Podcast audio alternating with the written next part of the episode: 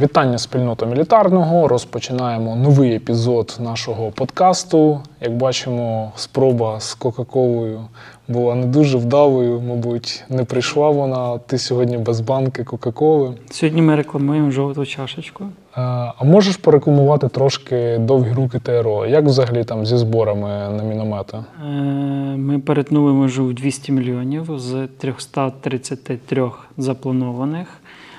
Перші три мінометні батареї цього місяця мають бути вже у військах. І продовжуємо рухатися до, до завершення проєкту, скажімо так. Тобто головні екватори перетнуті. Донатьте на міномети, тому що це Особливо дуже на ті області, які найповільніше збирають. серед них Кіровоградська, про яку Закарпатська. Чернівецька. От, е, бо без, без мінометів не буде контрнаступу, і е, можливо не буде навіть е, разом з, з героєм нашого сьогоднішнього подкаста без мінометів. Що міномети, можливо, навіть важливіші, ніж е, танки. В тій війні, яка зараз, швидше за все, якщо говорити про цей танк, то точно. Давай тоді переходити до теми. Отож, ми будемо говорити останнім про танк, який з'явився на горизонті для України першим, власне, який і відкрив це вікно можливостей західної бронетехніки для України. Ще може Леклерки отримає. Ну, з того, що відомо, поки що завершуємо цей цикл. Вже про всі поговорили. А першими французи нас потішили і сказали, що передають нам кілька десятків AMX 10. От цікаво, як французькою RC, RC, як неважливо. Ми в цьому ніколи не були сильними в іноземних мовах і назвах іноземної техніки. Давай потихеньку розбирати. Почнемо традиційно з історії. Вся французька техніка, вона така завжди екзотична, цікава, особливо бронетехніка. І цей е, танк чи не танк, щодо цього теж є дискусії, теж не виняток. Колісний танк або бойова колісна розвідувальна машина. Але концепція її походить ще навіть до Другої світової війни. Так, От з кінця 30-х років, коли французи експериментували з такими легкими е, бронемашинами з фактично суперлегкою бронею, але колісними, які позиціонувалися як е, легкі колісні розвідувальні машини. Хотіли їх там кількасот штук зробити, але почалась війна, не встигли, вивезли так, прототип. Один прототип вивезли в Африку, потім його знищили, і до цієї теми повернулися вже після завершення Другої світової війни, де дійшли до такого виробу, е, який експлуатувався в французькій армії, а також в, в тих країнах Африки, які тяжіли до французької техніки в 50-х-60-х роках. Там вже трохи повоював. Потім французи еволюціонували вже до в, в класі легких е, розвідувальних машин до цього екземпляру тут е, ARAC, е, який був дослідний, і головним завданням якого було відпрацювання чи відпрацювати концепцію нової гармати. Гармату відпрацювали, тему закрили, і потім вже створили в 70-х роках, в 60-х, ну, 60-х-70-х роках, перейшли до створення власне тої машини, про яку ми сьогодні говоримо. Ну да, це один із прототипів, який передував ще власне класичному IMX RC 10, е, IMX 10 RC. Тут от особливість така у цього Що, прототипа. від інших машин колісних, в яких е, колеса можуть підніматися, як на Бердемі. Тобто тут піднімалися передні, передня і задня пара, А зазвичай внутрішні. а зазвичай так. внутрішня. От так ніби була виграш по пересуванню через різні перешкоди. Там Так, і був до експеримент такий. того, як дійти до тої машини, яка вийшла в кінцевому результаті і прийнята на озброєння в 81-му році, французи а, багато експериментували з різними системами для того, щоб знайти плюс-мінус оптимальне рішення машини, яка буде мати, а, яка буде легкою. Тобто першочергова маса була в районі 16 тонн, в майбутньому вона зросла до там, в залежності від. Кількості навісної броні і інших систем до 20 тонн, 22 тонн. Е, Почали їх приймати в 80-х роках на озброєння. Що взагалі по кількості партій, е, які були у французьку армію поставлені, скільки їх загалом зробили? Виготовили до 500 машин, тобто кількість доволі невелика, ну, відносно невелика. Е, Оперуються в так само невеликій кількості. В першу чергу це французька армія, потім Марокко, е, потім, напевно, Україна, яка мінімум 40 штук отримає, а там подивимося. І Оман, якщо не помиляюсь, 12 машин. Добре, давай тоді по озброєнню поговоримо. От е, наявність у нього гармати 105 мм, ніби підстава, от, власне, його називати танком. Так? А що це за гармата, чим вона особлива, чи це стандартний калібр 105 мм? Ми зможемо. Те, що ми минулого разу Так, говорили. чи можемо ми використовувати боєприпаси, які там будуть від першого леопарда і від М55С, від гармата Л7, так? Так. Е, ну, коротка відповідь не можемо, тому що тут гармата е, не так. Снаряд з коротшою гільзою, тому він не уніфікований, він, власне, оригінальний французький. Е, і це суттєвий ну, для нас недолік, тому що ми залежні від е, одного постачальника, ну, плюс-мінус одного постачальника боєприпасів. Е, ну, і машина не є супер популярною в світі, тому не можна там вільно на ринку їх докупити. Е, Гармата, як вже ти сказав, 105 мм, низькоімпульсна. Як ми бачили на відео, працює чотирма основними видами боєприпасів: це е, кумулятивний, підкаліберний, е, фугасний і димовий. Плюс є навчальний, який відтворює ту чи іншу балістику для підготовки і збереження ресурсу. А що значить низькоімпульсно? Це означає, що е, снаряд в гарматі розвиває невелику швидкість, невисоку швидкість і має більш пологу траєкторію. За рахунок цього гармата не потребує е, великої або потужної системи, яка компенсує постріл при машині, яка має малу масу. Угу. І е, як можна цю гармату от на полі боя е, застосовувати? Е, чи може вона використовуватись там для стрільби із відкрити, з закритих позицій, чи вона норм для боротьби із бронетехнікою, чи для розбору якихось укріплень? От е, які можливості в цієї гармати? По-перше, в 90-х роках е, ствол гармати і був дещо модернізований для того, щоб працювати під каліберними снарядами, які мають бронепробиття там, до 400 мм. Тобто гармата призначена для знищення легкоброньованої техніки, для подавлення вогневих засобів противника, знищення захисних споруд або там будівель за рахунок наявності фугасного снаряду. В наших умовах е, її можна застосовувати ну, по, по всіх перелічених історіях і, в принципі, пробувати так само працювати з закритих позицій на там, відстань до 10 кілометрів, мовно кажучи. Угу.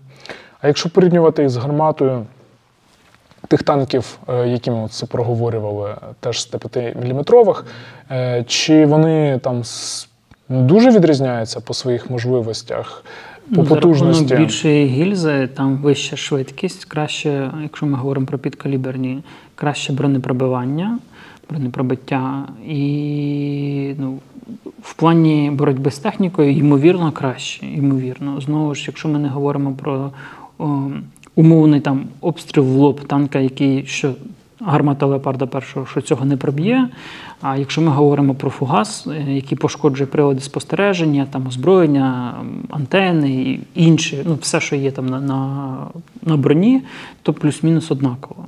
Тобто в наших умовах, як засіб боротьби з танками, ні та, ні та гармата не в повній мірі підходить, якщо ми говоримо про лобову проекцію, а не там борт чи корму. Якщо ми говоримо про просто подавлення або виведення строю, то і та, і та плюс-мінус однаково з цим справляються. Єдине ну не єдине, але одне з важливих зауважень, що на відміну від леопардів, де є де гармата стабілізована, тут гармата не стабілізована, і це вимагає певної зупинки, ну і вищої якості підготовки особового складу для того, щоб показувати е, там більш точнішу роботу з першого або там другого пострілу. Угу. Тобто на ходу з нього стріляти. Якщо й можна, то прицільність дуже падає. Ну так. Угу. Добре, а давай тепер поговоримо про те, що забезпечує влучність, які, якими приладами його хотів сказати, наділила природа, наділили конструктори. Ну, ми ще не озвучили про кулемети, спарений на башні. Ну, тобто, Це стандартна да, історія для всіх танків, само собою за замовченням, Да. так би мовити. А що по приладах? Тут плюс-мінус стандартна історія. Є прилади, ну, екіпаж 4 людини, зліва заряджаючий, навідник, за ним командир. Є панорама в командира, є тепловізор, є лазерний далекомір, який зав'язаний на систему керування вогнем. Ну, Така десь картинка з тепловізора. Ну, в залежності від покоління тепловізора, оскільки машини з 80-х років до цього часу проходили різні етапи модернізації і до оснащення, оскільки брали участь в багатьох конфліктах, де залучались Збройні сили Франції на Балканах, в Афганістані, в Іраку, в Африці. І тому різні машини можуть бути там і відрізнятися і зовні, і всередині, і по начинці, і ще проходили певні програми модернізації там в різних кількостях. Є свій приціл і в командира, і в І навідника. в командира, і в навідника, так. Да, от картинка з місця Навідника. навідника. А, ще щось по озброєнню. По гарматі, можливо, якісь особливості, дальність стрільби. Ну, я говорив, до 10 кілометрів може працювати. Скорострільність, е, ну, виробник заявляє, що від зупинки там впродовж 10 секунд може бути враження першої маш... ну, там, цілі, але це залежить від е, навченості розрахунку екіпажу, і десь там має бути відео, як там, швидко вона працює. Е, Добре, давай тоді про платформу і про її можливості мобільності поговоримо. Е, Що приводить в рух е, цей е, танк? Який мотор, яка потужність, що там із е, які особливості підвіски, можливо? Ну, підвізка гідропневматична, вона може підніматися, опускатися, розвертається на місці як танк, тобто немає поворотних коліс. Е, Що це хорошого в цьому, що поганого? Ну, машина може розвертатися на місці. Це до- додає переваг з точки зору е, переміщення там в не дуже зручних умовах, де немає місця на те, щоб розвернутися, наприклад.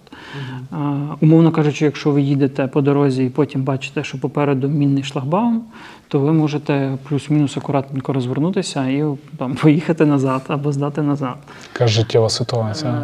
Доволі актуальна під час херсонського наступу, коли чи не на кожному перехресті доріг купа, купа мін, які треба було або розміновувати, або якось намагатися обходити. Тобто, це в наших умовах певний плюс до ну, не те, щоб маневреності, але до можливості руху. Та з іншого боку, це трохи негативно для входження в повороти на швидкості. Може трохи заносити. Швидкість машини до 80 км по шосе і до 40 по пересіченні. Ну, як там? По полю, давай так. Це висока швидкість, але знову ж е, ну, не треба ганяти, не буде проблем. Е, Ну, тут немає поворотного колеса, да? тобто Да. те, яке бере і власне спрямовує машину е, в певну сторону. Е, Шість коліс, всі ведучі. Що дає поєднання 105-мм гармати і такої швидкості, маневреності? Надто, надто очевидне питання. Машина, ну, да, машина входить до, під, до підрозділів, е, ну, скажімо так, е, французька армія вона має плюс-мінус дивізійну структуру, і відповідно машини входять до е, розвідувальної компоненти кавалерійських підрозділів, які призначені для дій перед основними силами, тобто там важкими підрозділами. Е, При цьому у випадку зустрічі з противником вони можуть ефективно подавити або знищити його власним озброєнням. Тобто машина плаваюча, до речі, машина швидка, маневрена, легко захищена як результат. і потужно озброєна як для свого класу. Відповідно, вона може діяти в відриві від основних сил, як я говорив, знищувати противника, але при цьому суттєвим і головним недоліком є відносно слабка броня. Позиціонується, що машина може тримати 14,5 мм КПВТ умовно в всіх площинах, з деякими додатковими панелями захисту до 23 мм снарядів з відстані там, 300 метрів, ймовірно, з орієнтацією на ЗУ-23-2, які поширені в країнах Африки, та й не тільки Африки, е, які активно там всі використовують. Ну, якщо говорити про ходову, то можна сказати, що там мотори в різний час були різні, але перший, здається, був 276 кінських сил, до поставили на 300, але він був там штучно дефорсований потім до 280, здається. І е, так, гідропневматична підвізка е, така цікава опція, яка дозволяє Екіпажу- змінювати кліренс. Ну, піднімати або опускати машину, і екіпажу зручніше вилазить чи залазить в неї.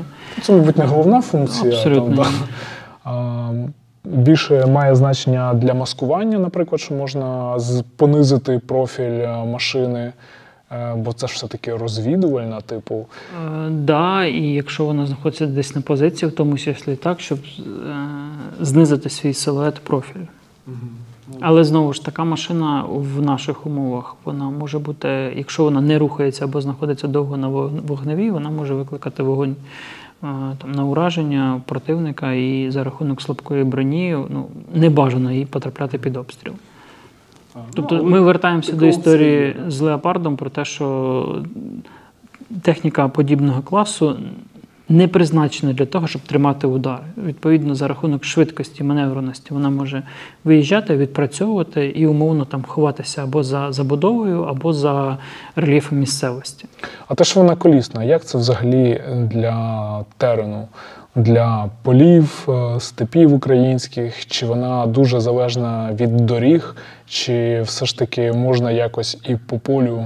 Це історія, як ми колись говорили про дану самохідну артилерійську установку, що з точки зору маршу і перекидання техніки на великій відстані, однозначно це плюс, тому що вона своїм ходом може це робити і швидко. Ну тут швидкість до 80 кілометрів. З точки зору прохідності, очевидно, ну, гусениці краще, але вони мають свої недоліки. Тобто це машина легка. І в нашій структурі Збройних сил, ймовірно, її місце десь в десантно-штурмових військах, які там на БТРах, таких самих колісних. Е, Причому у нас немає якогось е, відповідника цьому класу техніки. Ну, по функції, там, мабуть, це БРМ. Да? Ну, БРДМ взагалі ніяк не можна. Ну, не БРДМ, а це на основі БРМ БРМ. Так. Е, так, може бути, але це розвідувальна машина, яка мала піти в розвід е, взводи і розвідроти механізованих підрозділів, механізованих слеш там танкових підрозділів. Е, А тут машина колісна, тобто інший відповідник це, це БРДМ-2. Ну, а і машини не Ну, співставні та по озброєнню, по захищеності, по масі, в тому числі, ну, по всіх показниках. Але ну, плюс-мінус щось функція якась подібна. Якась унікальність теж така французька. Ти трошки говорив вже, давай про внутрішній простір, отож екіпаж чотири людини. Спереду водій, механік водій, зліва навідник, е, справа е, не так, зліва заряджаючий, справа навідник, позаду командир машини, двигун в кормовій частині. Угу. Так, і е, ну, місця, зважаючи на габарити е, самої машини, не так багато, звісно, як в Panzerhaubitze 2000. Тобто пішки там не можна ходити з одного краю в інший. От, але десь простір виглядає внутрішній так. Це місце командира зверху. От, е, у нього є із е, власних таких доступних опцій свій приціл і джойстик, яким він може наводити гармату.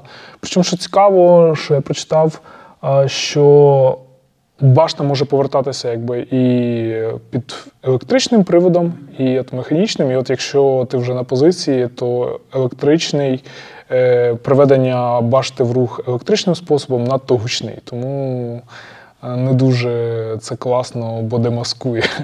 Це історія, як колись на БТР е, третьому і четвертому не було додаткового генератора, і для того, щоб керувати всю цю електронікою, треба було постійно тримати заведений двигун. І тому там, на досвіді 2014 року його потім подобавляли для того, щоб на умовній стаціонарній позиції не вбивати моторесурс, а можна було від е, енергетичної установки фактично запітувати всю систему. Так, це у нас місце навідника. Що тут у нього? Є щось цікаве? Ну, свій приціл, Так. якийсь моніторчик є. А, так, і от заряджаючий. А, вправний такий е, хлопець. Ну і скоростільність в вмілих руках доволі висока. Особливо на гівці, да, яка зациклічна. Так, і місце механіка водія. Добре, давай про захист. Ти теж уже трохи говорив. Е, Є різні опції, е, які додавалися під час залучення до військових операцій цих машин. Ну, в першу чергу машина створювалась е, лег, ну, легкою, вона мала плавати, відповідно, бронювання алюмінієве.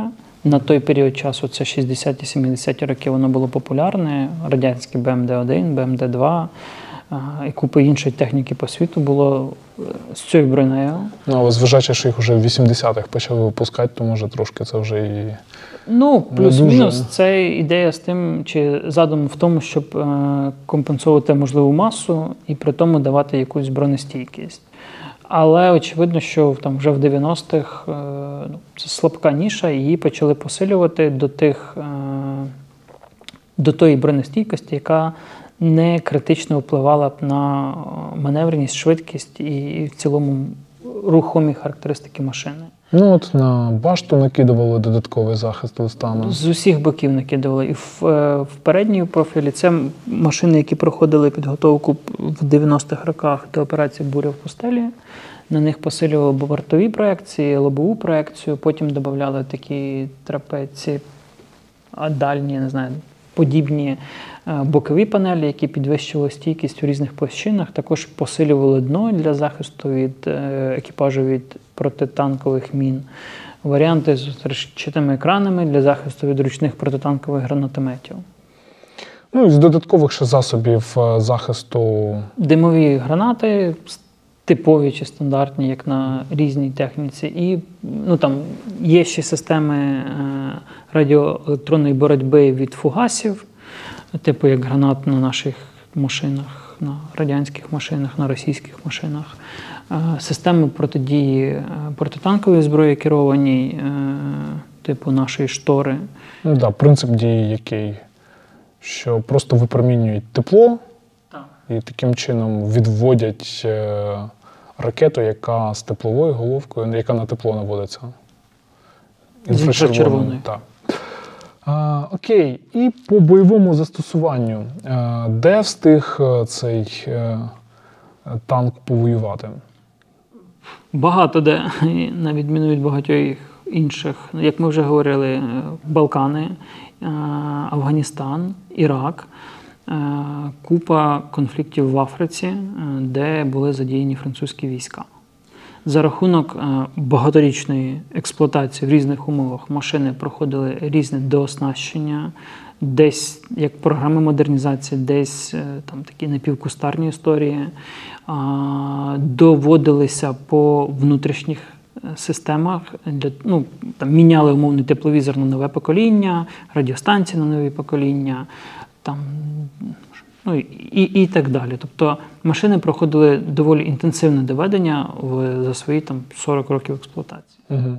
Ну, от вони е, багато де побували, а от чи повоювали прям багато, то це от під питанням такого, щоб, Що маєш на увазі? Чи вони були в бою з танками? наприклад, ну от якщо порівнювати там з челенджерами чи е, з Абрамсами, Ну, можливо, чи з леопардами, то Можливо, е, там на них немає такої кількості знищених Т-55 умовно, але навіть е, застосування техніки в конфліктах низької або середньої інтенсивності дозволяє е, і Збройним силам, і виробнику допилювати її під е, там, нові задачі, які з'являються, або ті проблеми, які виявляються в ході експлуатації.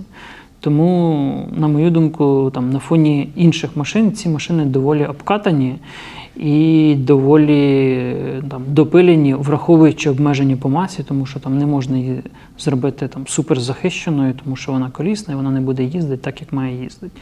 Але при цьому все одно виробник і французька армія там 254 машини пройшли е, відносно глибоку модернізацію, і в 90-х роках перед бурею пустелі вони проходили модернізацію.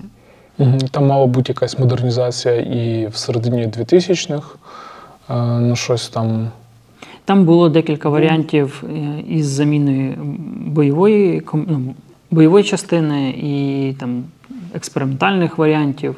Е, Але так як особливо не було потреби, бо для тих конфліктів, де були французи, цього вистачало. Ну, крім там бронювання, зрозуміло, там засоби спостереження, прицілювання, зв'язку, власне, те, що мінялося. А якихось умов, де треба було б їм там боротися з танками, особливо й не було. Там були і промислові проблеми. Там, здається, розібрали кілька їх десятків і зрозуміли, що деякі е, агрегати, деякі компоненти вони не підлягають тому, щоб повторно їх е, повертати на цю машину, а кинулись до виробника, а виробник там чи то вже закрив Уже це виробництво, чи взагалі там збанкрутував. Тобто, ну. Навряд чи вже будуть їх якось особливо там допилювати чи модернізувати, хіба що це в Україні щось ми придумаємо, тому що в самі Ну, Французька французи армія від них відмовилася Да, і перейшла на подібний клас техніки, але новий.